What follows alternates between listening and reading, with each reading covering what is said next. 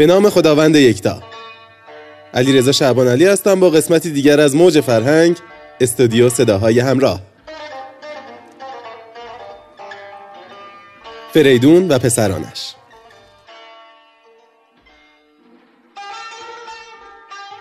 موقعی که فریدون بر جای زحاک نشست و فرمان روایی ایران را بر عهده گرفت دارای سه فرزند شد. به نامهای ایرج، سلم و تور. سلم و تور پسران شهرناز بودند و ایرج از همسر دیگر فریدون به نام ارنواز بود. بعد از چند سال که گذشت فریدون به این فکر افتاد و با خود گفت اکنون فرزندانم بزرگ شدند و احتیاج به زندگی مناسب دارند. پس بهتره که به هر کدوم قسمتی از سرزمینمو بدم و همسری مناسب براشون انتخاب کنم. از این رو فریدون از شاه یمن سه دختر را خواستگاری کرد و شاه یمن هم پذیرفت و مراسم عروسی برپا گردید. و سه جوان سه دختر را به عقد خود درآوردند و زندگی مناسبی تشکیل داد. روزی فریدون سه پسر خود را صدا کرد و گفت من می‌خواهم قلمروی خود را ما بین شما تقسیم کنم. پس سرزمین خود را به سه بخش مساوی تقسیم کردند. بخش اول روم و خاور. بخش دوم ترک و چین. و بخش سوم ایران و دشت سواران. اولین بخش را به سلم می بخشم دومین بخش را به تور می دهم و سومین بخش به ایرج. آنگاه هر کدام از پسران به دنبال عراضی و قلمرو خیش رفتند و ایرج نیز در نزد پدر ماند و تاج شاهی و سلطنت را از پدر گرفت. ایرج جوانی بود بسیار مهربان و از هر گونه جنگ و خونریزی بیزار بود. ولی برعکس آن دو برادر دیگرش بسیار پلید و مکار و هیلگر بودند و از اینکه پدرشان چنین بخششی کرده بسیار ناراحت و اندوهگین بودند. اما به خاطر پدر دم بر نیاوردند و سکوت کردند. سالها از این ماجرا گذشت و فریدون به سن کهولت و پیری رسید. روزی سلم مکار در فکر فرو رفت و فکری مکارانه از سرش گذشت و به نزد تور رفت و گفت ای برادر به نظر تو آیا درست است که پدر سرزمین ایران را به ایرج بدهد و بین ما و او تبعیض قائل شود؟ تور فکری کرد و گفت آری حق با توست. پدر تقسیم نامساوی کرده است. و ما را فریب داده و اکنون زمان تلافی رسیده است. باید انتقام این تبعیض و دوگانگی را بگیریم.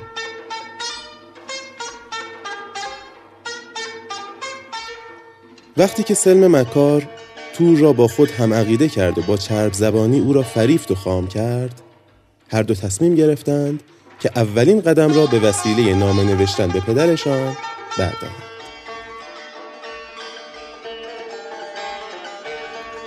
پس موبدی زیرک و باهوش را به نزد خود فراخواندند و به موبد گفتند زود به نزد فریدون برو و درنگ نکن. وقتی به کاخ رسیدی از جانب ما به او درود و سلام فرست و بگو که تو روزهای آخر زندگانیت است پس بیا و از خدا بترس و از نادرستی هایی که در زمان جوانیت کردی دست بردار و اشتباه گذشتت را جبران کن. به فریدون بگو زمانی که ما جوانتر بودیم تو بخشش نادرست کردی و سرزمین ایران را به ایرج دادی. بیا و این سرزمین را از ایرج بگیر و قلمرو دیگر را به او بده. اگر این کار را نکنی ما به سوی ایران لشکرکشی خواهیم کرد و دماری از روزگار ایرج در خواهیم آورد. بدان که نه تنها ما از ایرج کمتر نیستیم بلکه در خور و شایسته سلطنت و پادشاهی ایران نیز هستیم. موبد وقتی سخنان را شنید زمین را از روی ادب بوسید و سوار بر اسبش شد و به سوی ایران تاخت. وقتی به ایران رسید به فریدون خبر ورود پیکی از طرف سلم و تور داده شد.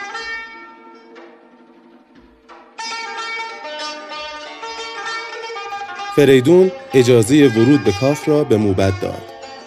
وقتی موبد وارد شد عرض احترام کرد و سر تعظیم فرود آورد و به فریدون پیغام را بازگو کرد و گفت ای شاه بدان که من بیگناه هستم و تقصیری ندارم. اگرچه پیغام فرستنده بسیار زشت و ناپسند است. فریدون وقتی که پیام را شنید بسیار خشمگین شد.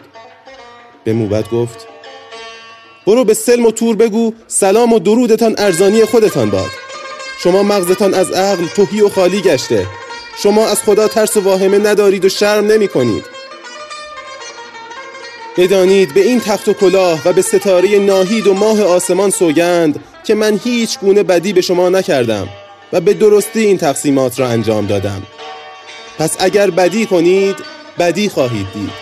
و اگر نیکی کنید در آینده نیکی برداشت خواهید کرد.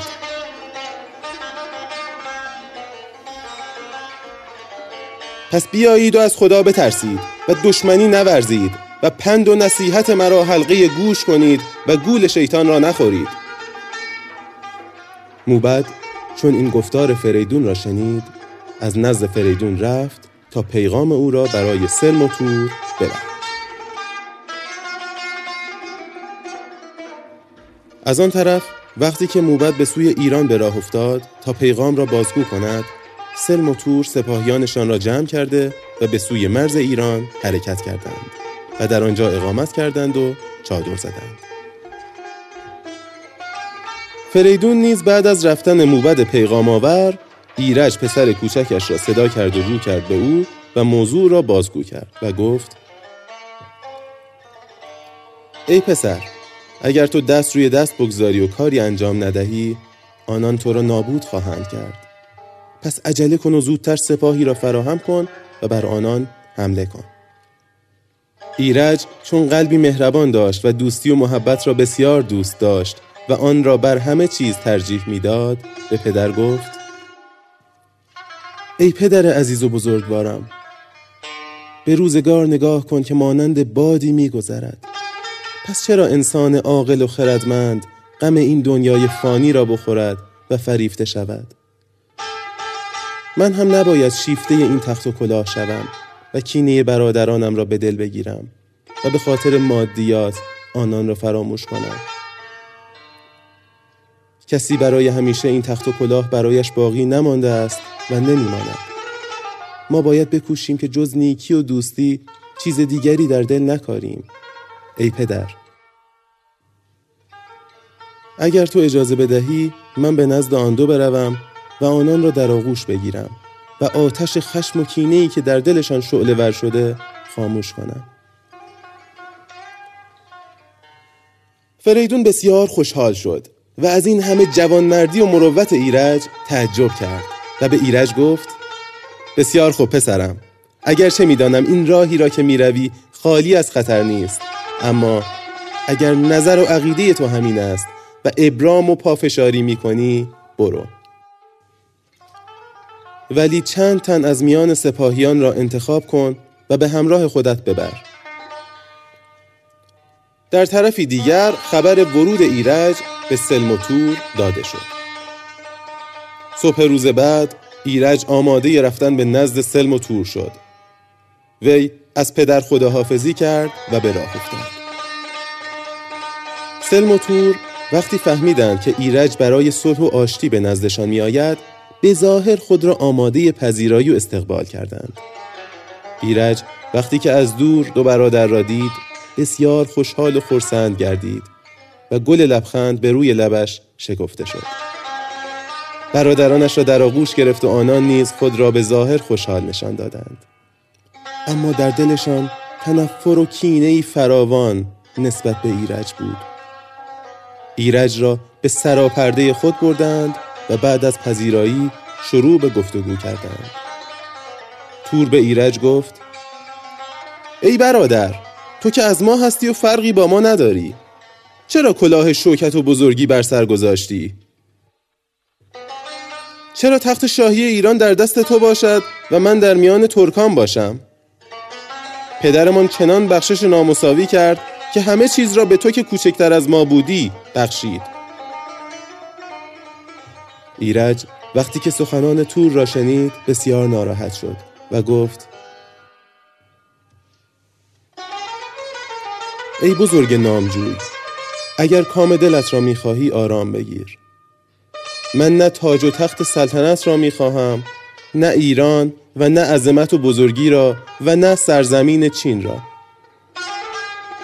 بدان که اگر تو به آسمان برسی سرانجام بستر تو همان خشت و خاک است. اگر من تخت ایران را دارم بدان که اکنون با وجود این پیش آمد از آن چشم پوشی می کنم و می گذرم و آن را به شما می بخشم. بیایید به من دشمنی نورزید که من با شما دشمنی و خباستی ندارم. و طمعی هم ندارم. خلاصه سخن به درازا کشید تا شب فرا رسید و ایرج را به سراپرده دیگر فرستادند. در همین لحظه سواری از سپاه سلم خبری را برای سلم آورد و خارج شد. آنگاه سلم رو به تور کرد و گفت ای برادر وقتی که ما سرگرم صحبت بودیم در بین سپاهیان صحبت از ایرج و رفتار او به میان آمده است. همه سپاهیان از کاری که ایرج انجام داده و برای صلح و آشتی به نزد ما آمده او را تشویق کردند و آفرین گفتند. این کار او باعث خار شدن ما در بین سپاهیان و محبوب شدن ایرج در میان آنان شده است. ای برادر این کار ایرج بویی از نیرنگ و فریب می دهد و فکر می کنم که دسیسه ای در کار باشد تا به این طریق سپاهیان ما را جذب خیشتن سازد. پس باید فکر چاره ای کرد. تور گفت چه چاره ای؟ سلم پاسخ داد باید تا دیر نشده و کار از کار نگذشته فرصت را قنیمت شمرده و به این کار پایان بخشیم. فردا باید کار ایرج را یک سره کنیم و او را به هلاکت برسانیم.